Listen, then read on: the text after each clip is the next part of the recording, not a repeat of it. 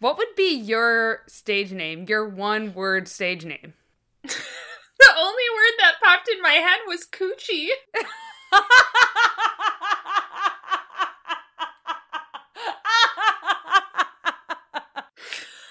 don't know why. Coochie. Coochie. Oh man, but then you could have your own festival called like Coachella. Yeah, or I could go like by Coochie Maine because there's Gucci Mane. Oh, Coochie Maine. Oh. Hi, this is Mo. And this is Sarah, and you're listening to the podcast Bird Shit. We started this podcast to share our love of birding with other enthusiastic birders in the world. Well, Mo, guess what? It's 2020. New year, same bird shit. And actually, in this case, it truly is the same bird shit since we're talking about the things that happened with birds in 2019. Yeah, it is just a continuation of 2019. Um, 2020 has started off rough, so just gonna just gonna go back to good old 2019 for now. My 2020 literally started with me walking outside, going to my work, and I'm like, this is gonna be a great day. And then I just fell flat on my butt, sliding down my driveway in the ice. I was like, wow, 2020, you can go and suck a big one because that is not cool. Yeah, mine started with reading things about how Australia is on fire and we're gonna start World War III with Iran. So I was like, well, I'm crawling back into bed. Take me back to that good old 2019. it wasn't that great, but I'll go back. Those were the days. Yeah. So, like Mo said, today's episode of Birdshit, the first one we are bringing you in the year of 2020, will be a reflection of the year of 2019. We just love living in the past. It's pretty much all we do is live in the past, talk about our past lives. Dude, remember last year when we started a podcast? That was awesome. That was really cool. Props to us for doing that.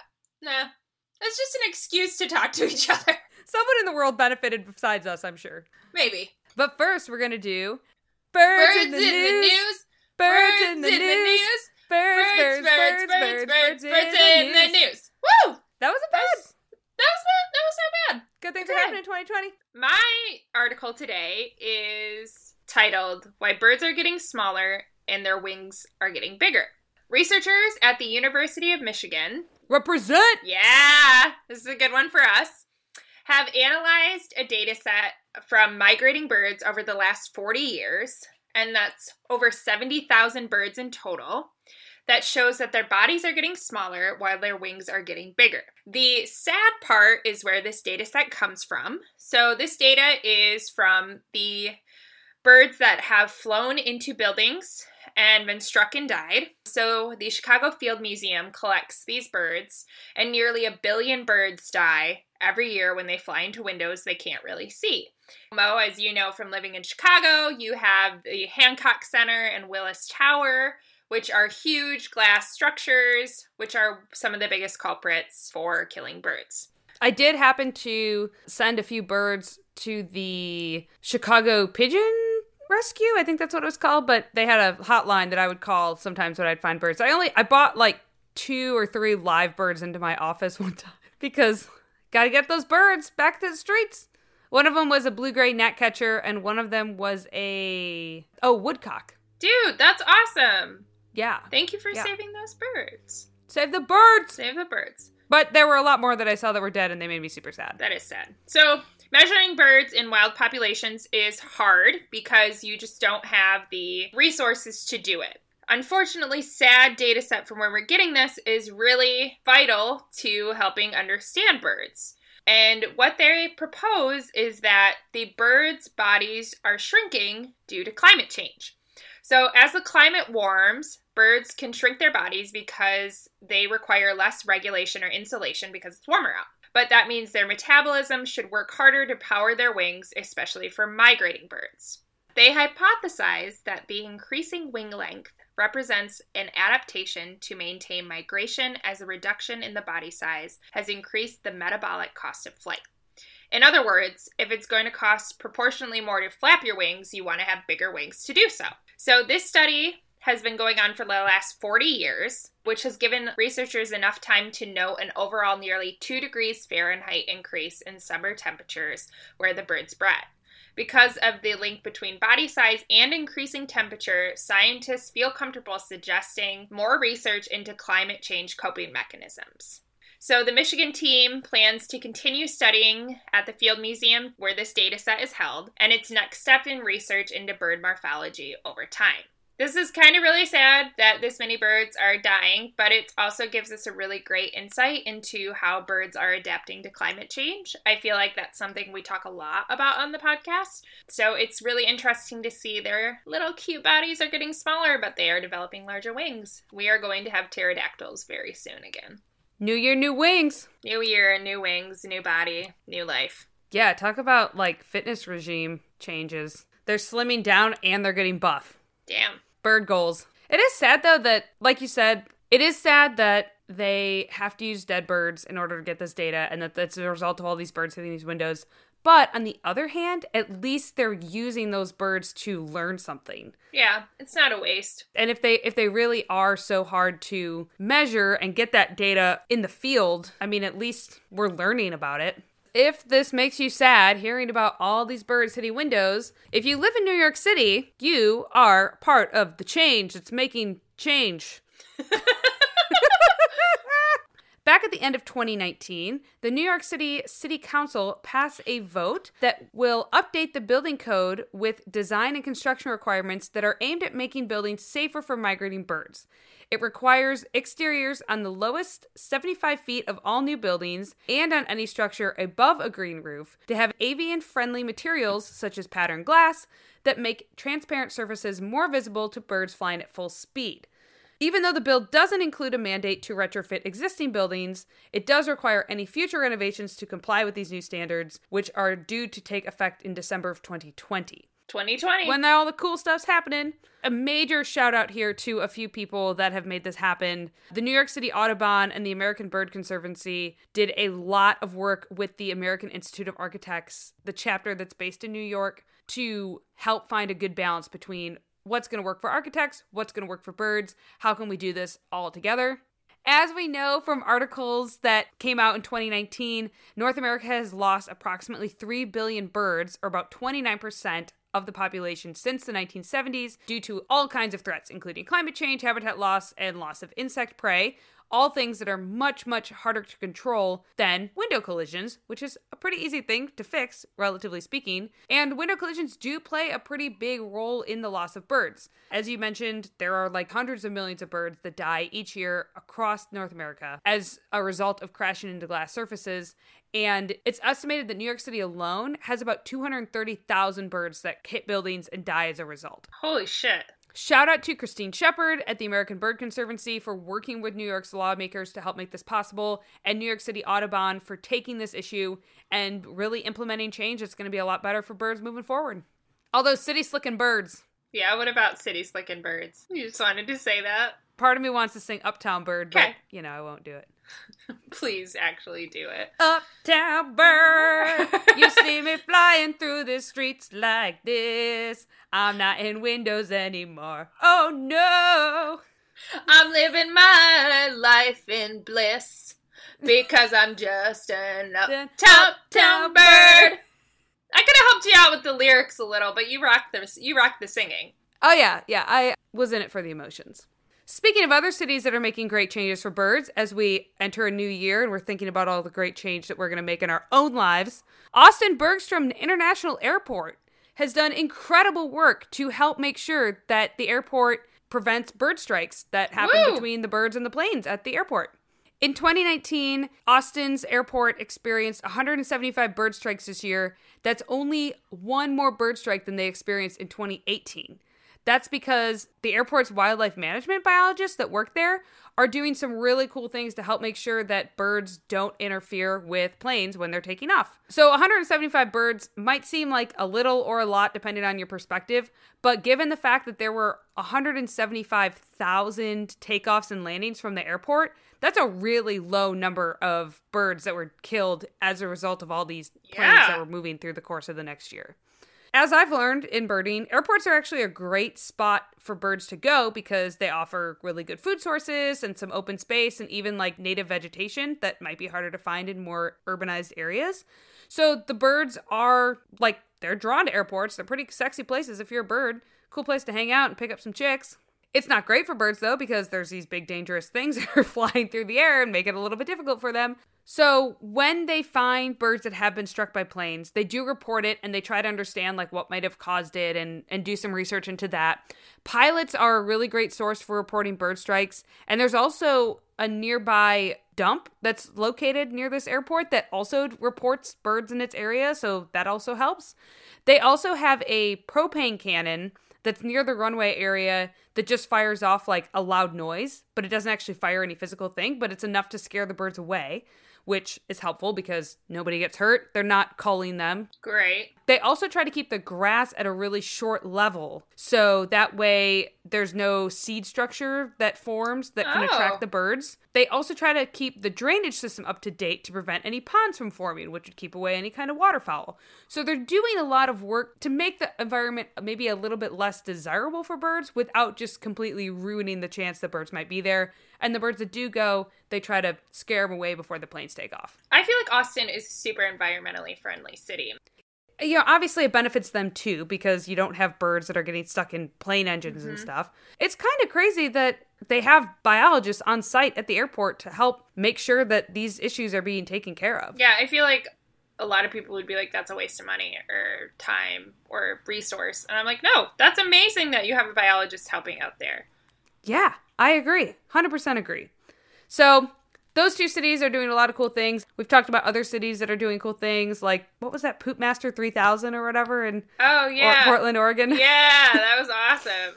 as we move into a new year, even though sometimes it can feel a little challenging going up against things like climate change, there are cities out there that are looking in the best interest of birds and as a result, the people that live in those places.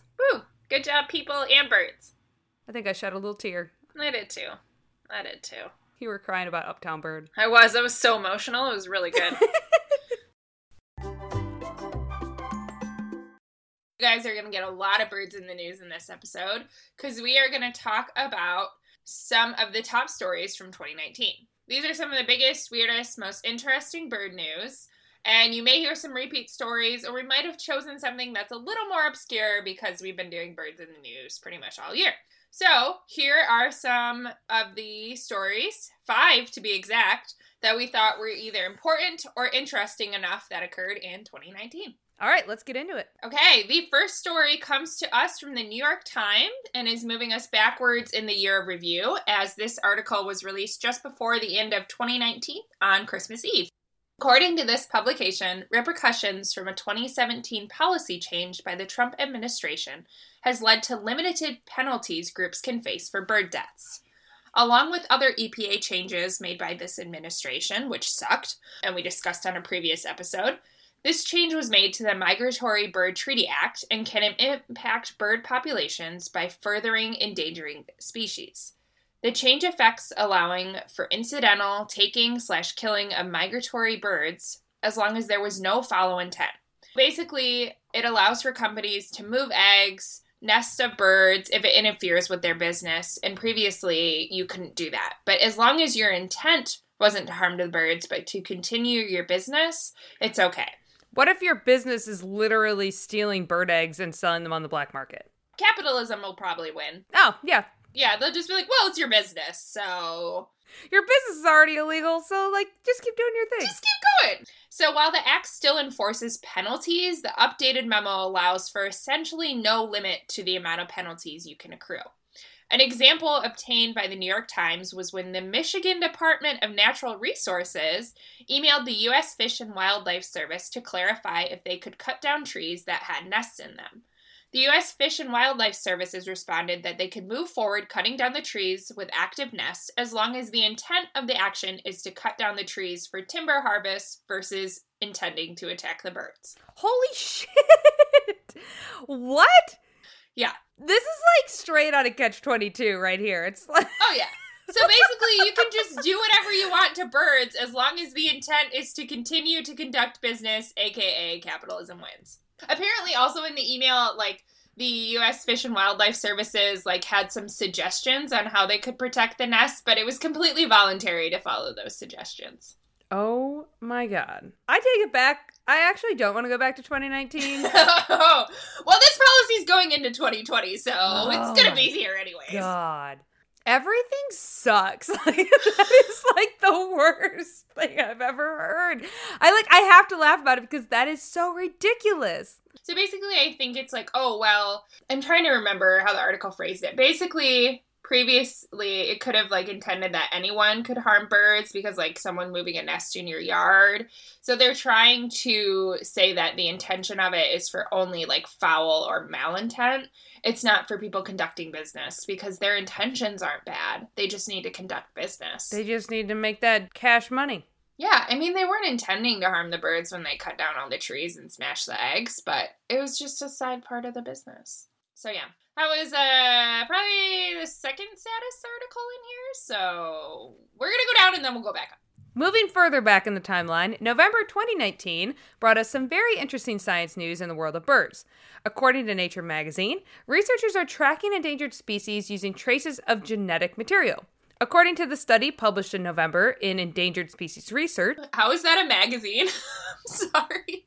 Endangered Species Research is its own magazine. I mean, that makes sense, but also that's really sad that a whole magazine exists on that. I know, I know, it's sad, but also I was like, oh, Endangered Species Research magazine. Hmm, very niche. Very niche and also probably only about well, I don't want to get into that. It's probably, yeah, exactly. it's you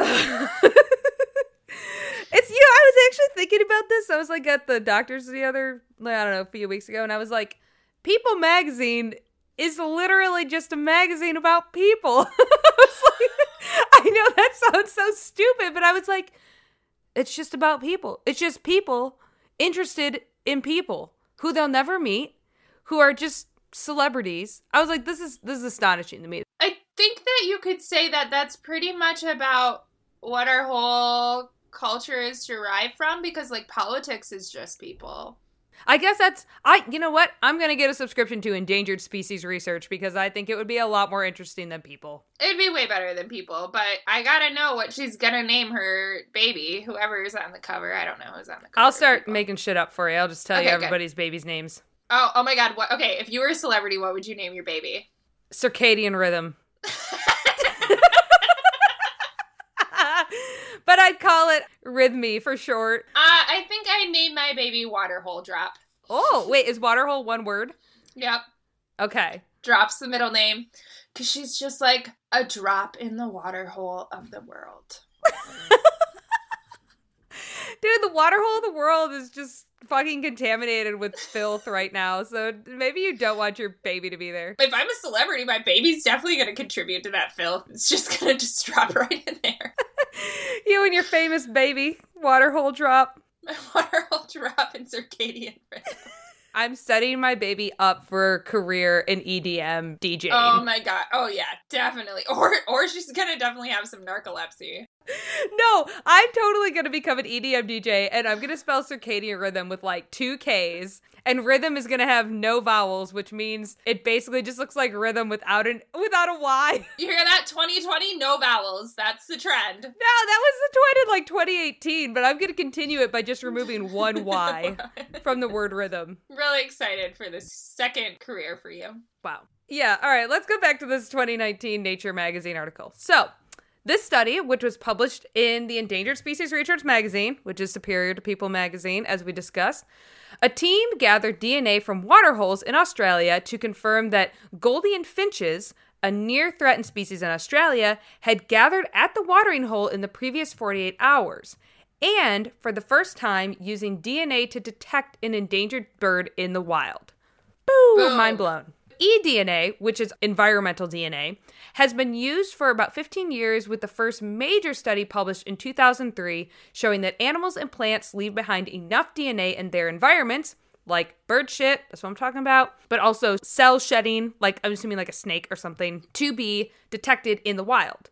However, many scientists still claim the tool is too new to abandon traditional tracking methods. Further robust studies are needed as ramifications for identifying endangered species are huge.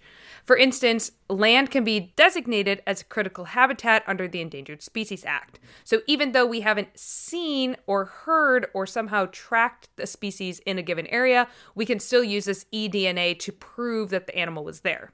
As we face more issues with the protection of endangered species, verifying their locations will be essential in order to protect the habitat in the future, and this study really highlights some of the new and exciting ways research and science is helping us do that. Woo, science! Go science! Way better than that last article about capitalism. Yeah, that was a good one. Thanks. Okay, moving to our third article of 2019, the biggest article of 2019.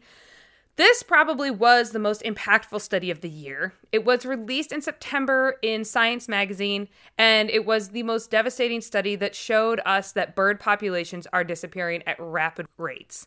On Birdshit Podcast, we did cover this story earlier in the year, but we thought it was important enough to bring it back and discuss the insurmountable evidence that climate change and human intervention are having on avian populations.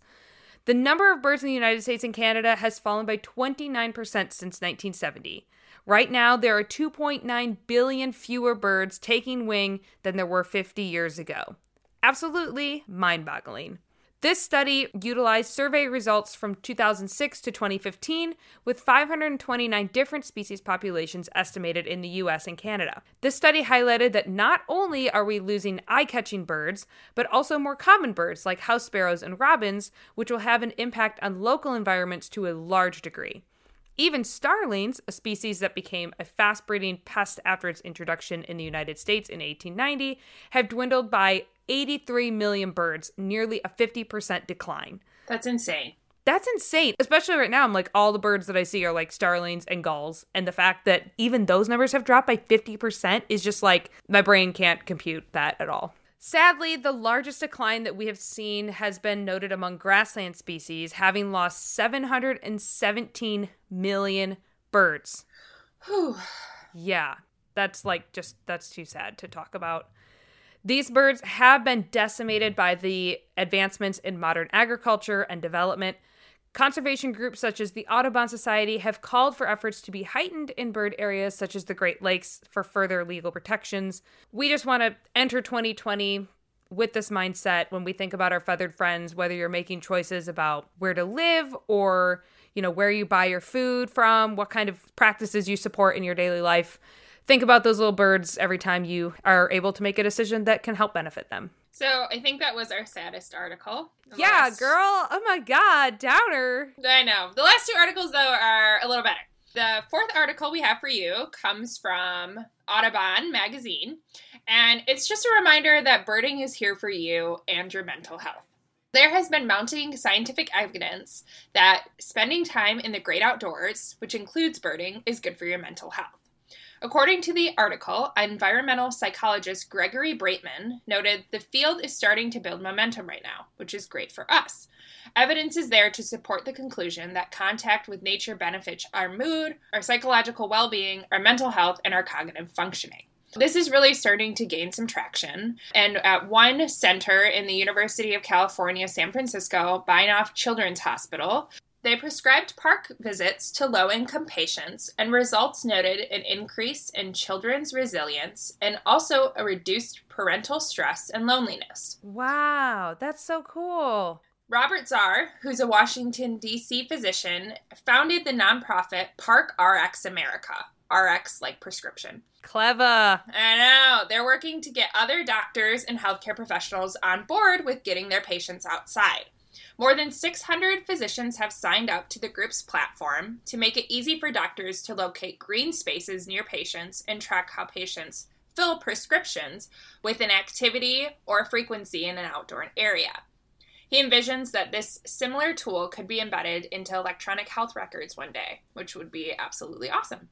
Wow. It's not happening just in the US, um, but all around the world. But in Scotland, they're also prescribing a dose of nature with the UK's Royal Society for the Protection of Birds, teaming up with health centers to steer patients outdoors in an effort to combat diabetes, anxiety, and depression. Not only is this being prescribed to patients, but efforts in schooling systems to integrate nature into learning is being emphasized throughout the world. Prescribing individuals to get outside and appreciate the nature around them may not only benefit their mental health, but raise awareness and desire for individuals to work towards conservation efforts. Most of you are probably already out there birding, but if you need a plug to get your friend to go with you, just remind them, like, hey, dude, it's going to be great for your mental health. And everyone wants to hear that.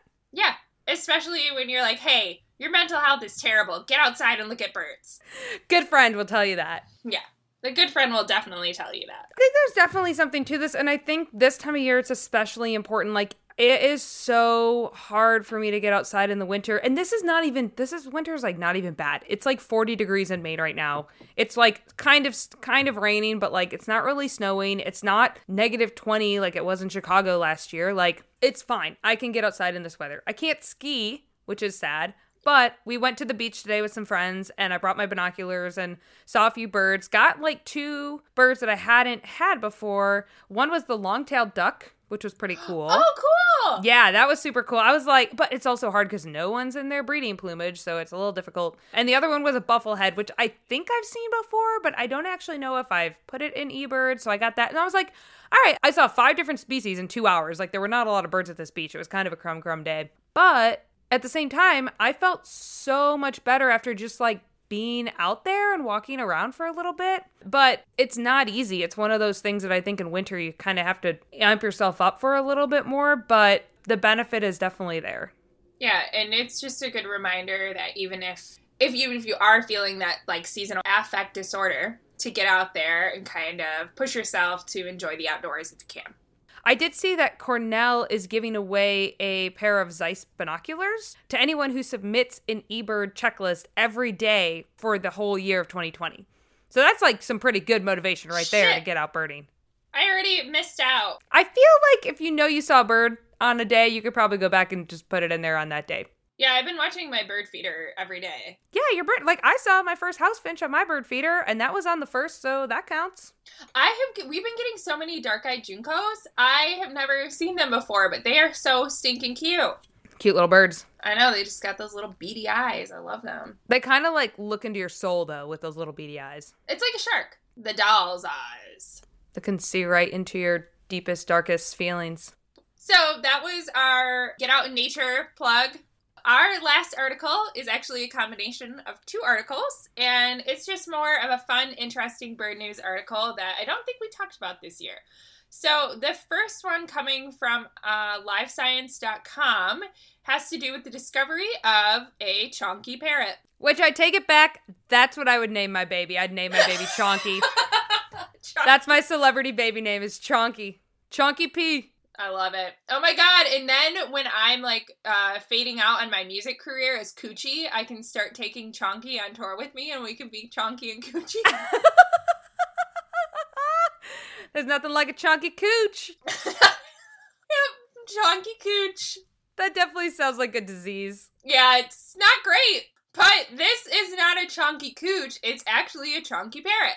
Oh. So, New Zealand researchers in 2008 discovered the fossils of some pretty big bird legs, and assuming since they were pretty big bird legs, they must have belonged to an eagle or bird of prey. However, they were wrong. A graduate student, Ellen Mather, noticed the bones, and a reanalysis of the remains showed they belonged to not an eagle, but the largest parrot ever discovered. Oh my god.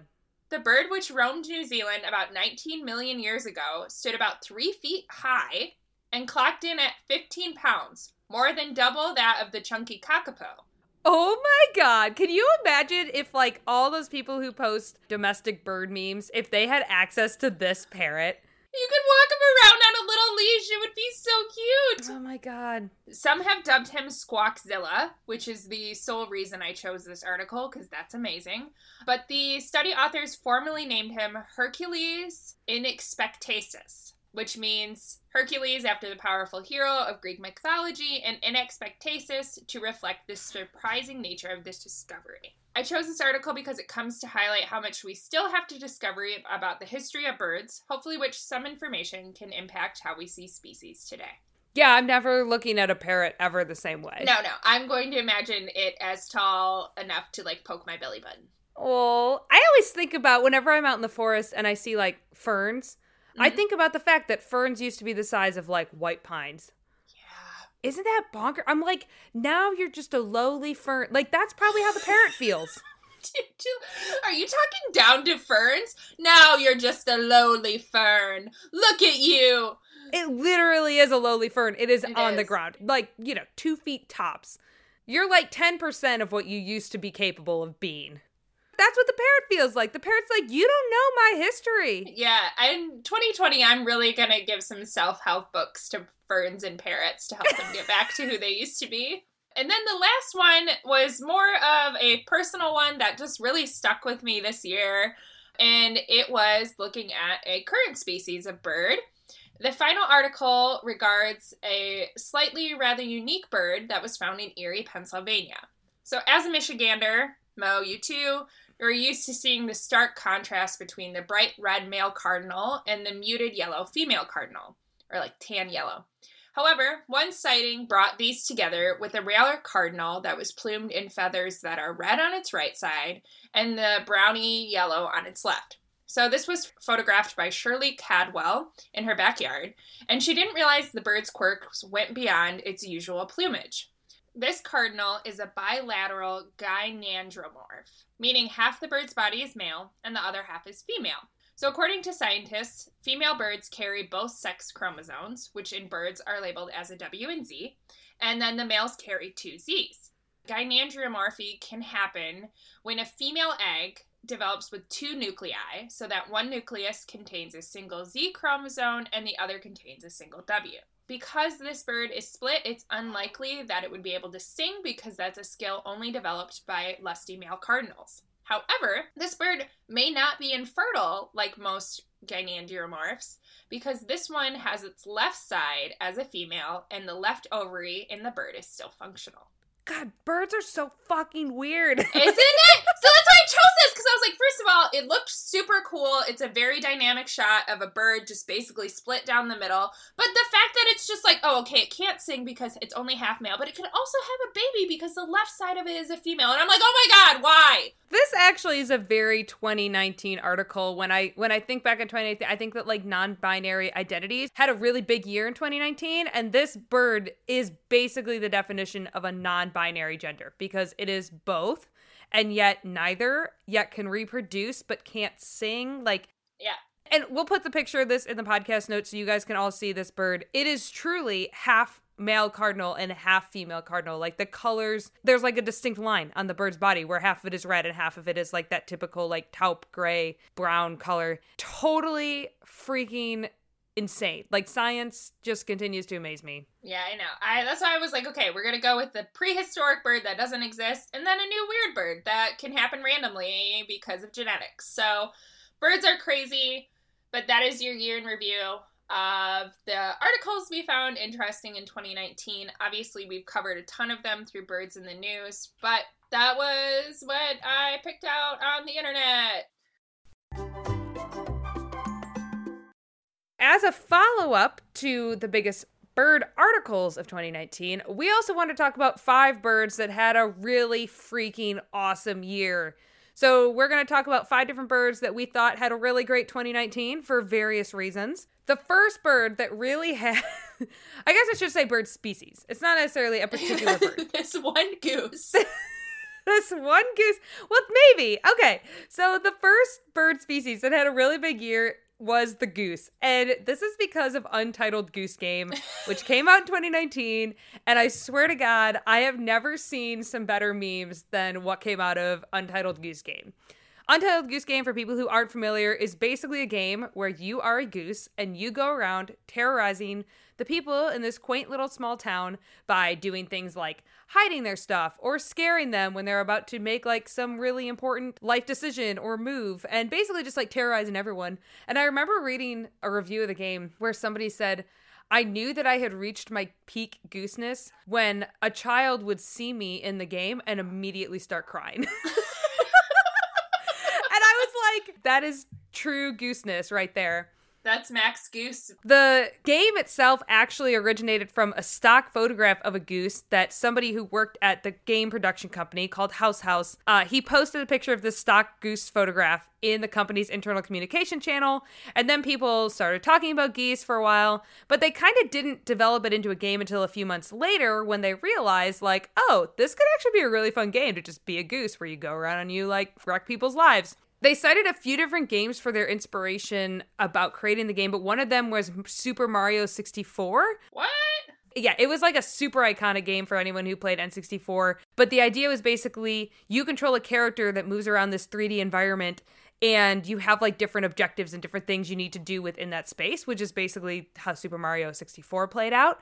The idea was like they weren't really sure how people were going to interact with it, and so they first tried to make it like a super violent game, and then they were like, this is like not what geese are about. Let's instead focus on just making it this really quirky, silly, funny game. And so they did.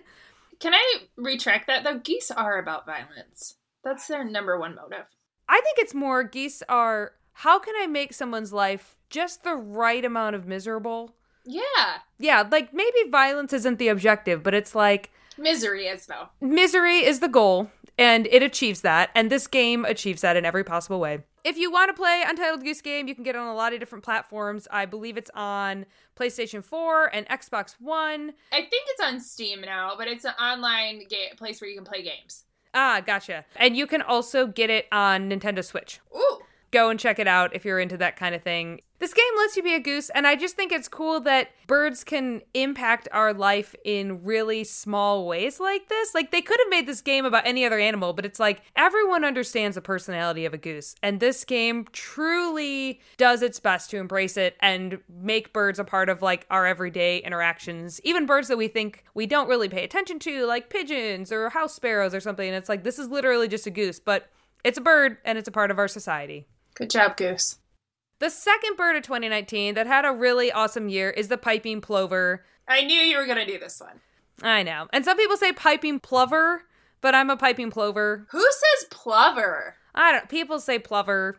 There was this poster that came out that said like Chicago is for plovers, and I was like that doesn't make sense to me because it's plover, but Yeah. apparently that's the whole anyways. Whatever. Piping plovers. Huge year for piping plovers because of the piping plovers that nested in Chicago. The first time in 70 years that Chicago had nesting piping plovers on Montrose Beach. The reason I thought these birds had just a fantastic year was the amount of not only localized attention that they drew in the Midwest, but also nationally. These two birds, Monty and Rose, because they nested at Montrose Beach. Aw. I know. They were at the center of a lot of political strife. And I think that the story of these birds and watching them sort of persevere through all of this political red tape bullshit, especially being a citizen of Chicago at the time, just gave me a lot of hope for conservation and the changes that need to take place to make a better place for birds and people, and seeing it happen here. So, for those of you who aren't familiar, we did talk about this story a little bit in 2019, but these two birds nested in an area that's a public beach where there's volleyball courts like right there.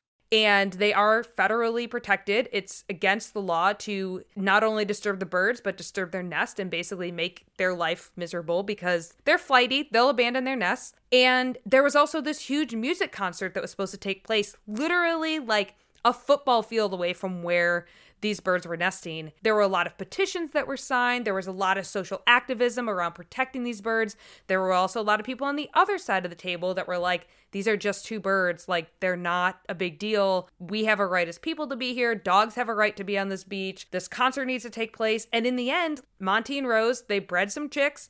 Everybody flew south. I, I know Monty and Rose made it south because they were tracked, and so they were reported making it to their winter nesting grounds. And the concert got canceled. Hell yeah. Hell yeah, they did because it's like this is going to be bad for the birds, and also the water levels were like there was a bunch of stuff. But basically, I realized by following this story and being a part of Monty and Rose's nesting experience that I think people really can make change if they really want to, and seeing how that happened in real life was like, oh my God, like people can make a difference and we can do these things for birds. And even if it's just two of them, like there's a bright light in 2020 and I'm seeing it, baby.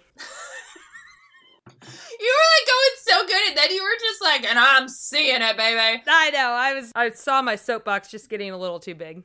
No, no, your soapbox. I was like, I can't snap, but I was like snapping, girl. I was snapping for you. You can't snap. No, Oh my god! It doesn't make any noise when you try and no, snap. nothing comes. I can't whistle. I can't snap. Okay, whistling is hard, but God was like, this girl's noisy as shit. I'm not gonna let her be able to do talk loud and whistle and snap. No. gotta revoke some of those privileges. Yep, not happening. Anyway, piping plover. Boo boo. Not the piping plover. No, screw that vowel pronunciation. The third bird that we had on here that had a super big yeah was the Kirtland's warbler. After 50 years of being on the endangered species list, basically the Kirtland warbler was on the list as long as the Endangered Species Act has been in existence. It is finally off the endangered species list, which is pretty freaking cool.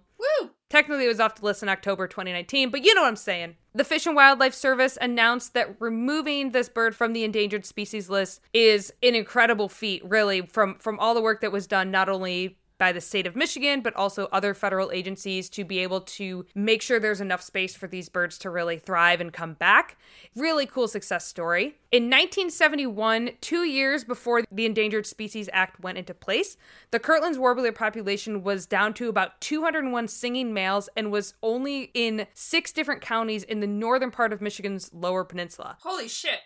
That's a very few amount of birds. So by 2015, which was the last year that they had a full census, the population reached a record high of 2,383 singing males, and they had expanded their geographic region as well. The Fish and Wildlife Service did note that the quote, frequent, loud, and persistent singing of territorial males during the breeding season is what made this count possible for them to be able to see this. So even though the bird is off the endangered species list, it does still remain a conservation reliant species, meaning that there will still be a lot of management to make sure that it's still able to succeed and thrive and doesn't like, you know, the populations don't rebound. I will say that the caveat of this story is that there were a lot of changes to the Endangered Species Act, and that really sucks. Trump did make a lot of changes to the act. These changes mean that it is a lot easier to remove a species from the endangered list and therefore weaken those protections for a threatened species as well. Basically, like the species go from endangered to threatened, and not only is it easier to be removed from the endangered list,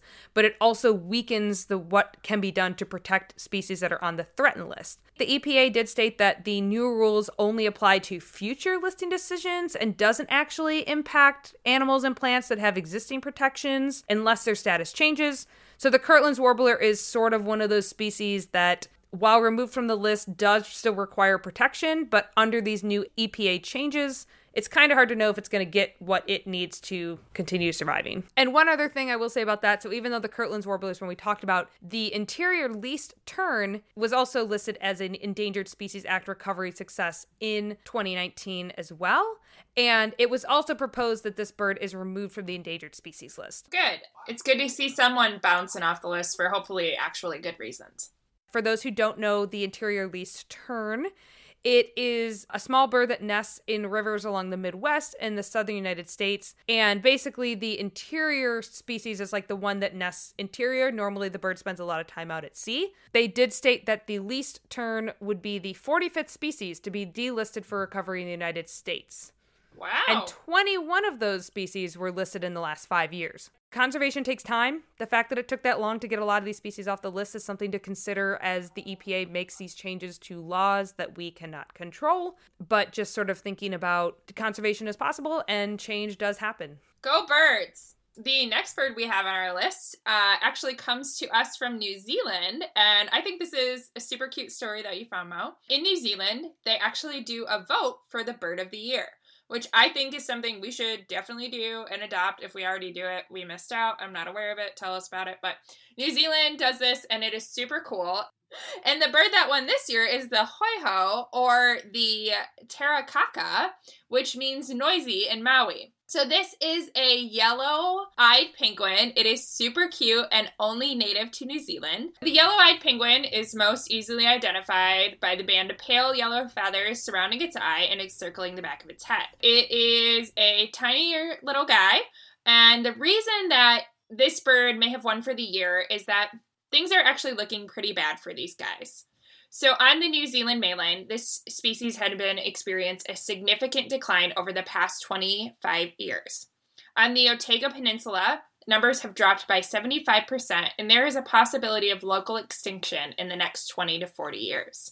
Forest and Birds and any other groups who are conservationists in New Zealand are working hard to help these noisy little penguins. These seabirds have to deal with introduced predators like rats, stoats, cats, and dogs on land, and while at sea, they get caught in fishing nets, and with the warming oceans, it means they have to swim further to catch a good feed for their chicks. So it is um, really great that New Zealand is bringing attention to the hoiho, and hopefully, this little feathered penguin who is only native to New Zealand and is absolutely adorable, will get some much needed further attention in 2020, though it is the bird of the year for 2019 in New Zealand.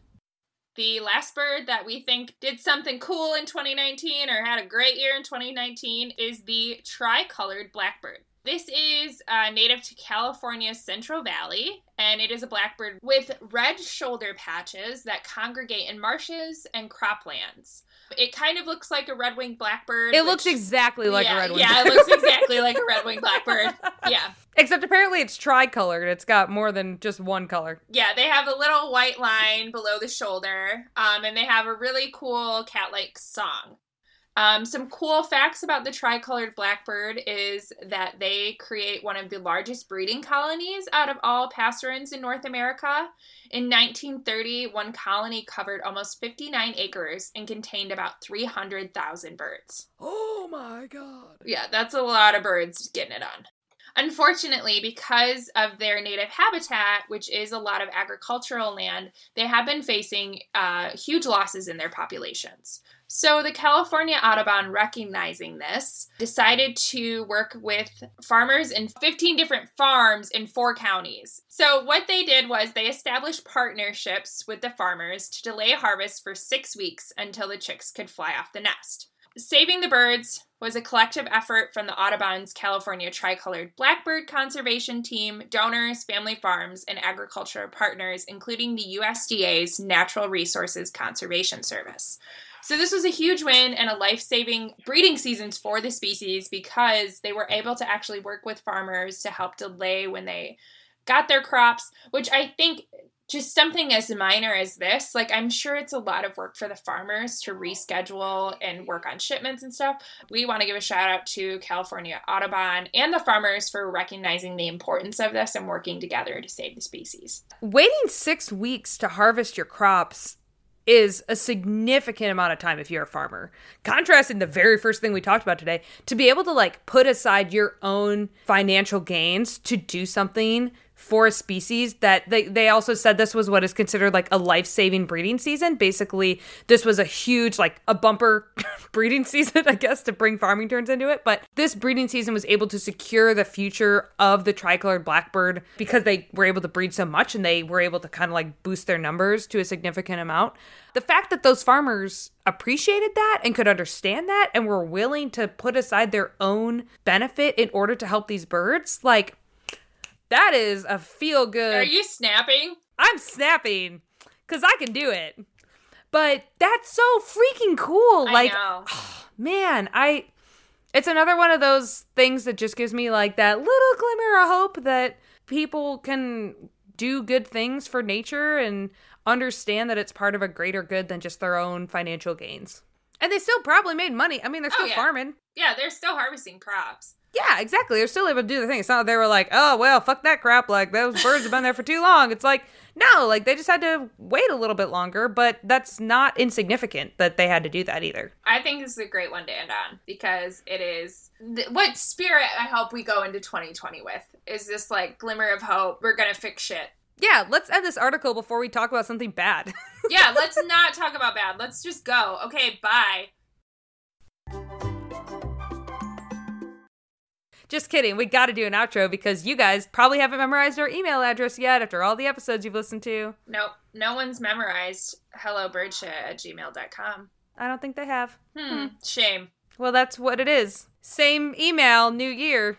And our Instagram is also still the same. You can find us at Birdshit Podcast. Send us your bird pics, or we'll post your bird pics, or just generally we'll just post bird stuff. Birds. Birds, birds, birds, birds, birds, Birds, birds, birds, Birds, birds, birds. birds, Birds, birds, birds, birds, birds. birds. What- What is happening? That's my circadian rhythm song. Birds, birds.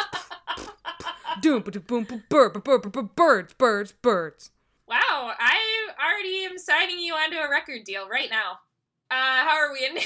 How are we ending this? It's kind of, it's kind of trailing off into the abyss. All right, well, all right. So In the spirit of 2019, we're gonna keep going on with how we end things into 2020, and just say keep your eyes to the skies.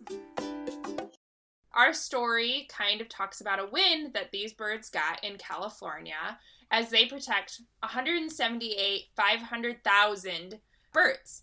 What? What? What did I just say? What number? That's did I not the right say? number. 178,500. 1,500 birds. Can't read my numbers. What's that face for? My bedroom door just opened on its own. I have a fucking ghost in here. That ghost heard that number and was like, "That bitch can't count." My ghost was like, I need to teach these bitches how to do math. As mentioned, this bird has been facing some issues due to where it chose to nest. And in 2019, the okay, wait a second. I don't think the bird like chose where it nests. It's just where it nests. it's where it nests. Like, yeah, I'm not saying it like chooses one tree over the other, but like because of its natural habitat. That sounds bad. There we go. There we go. This bird made some bad choices. Yeah, in 2019, the tricolor blackbird was fucking up. Let's be real.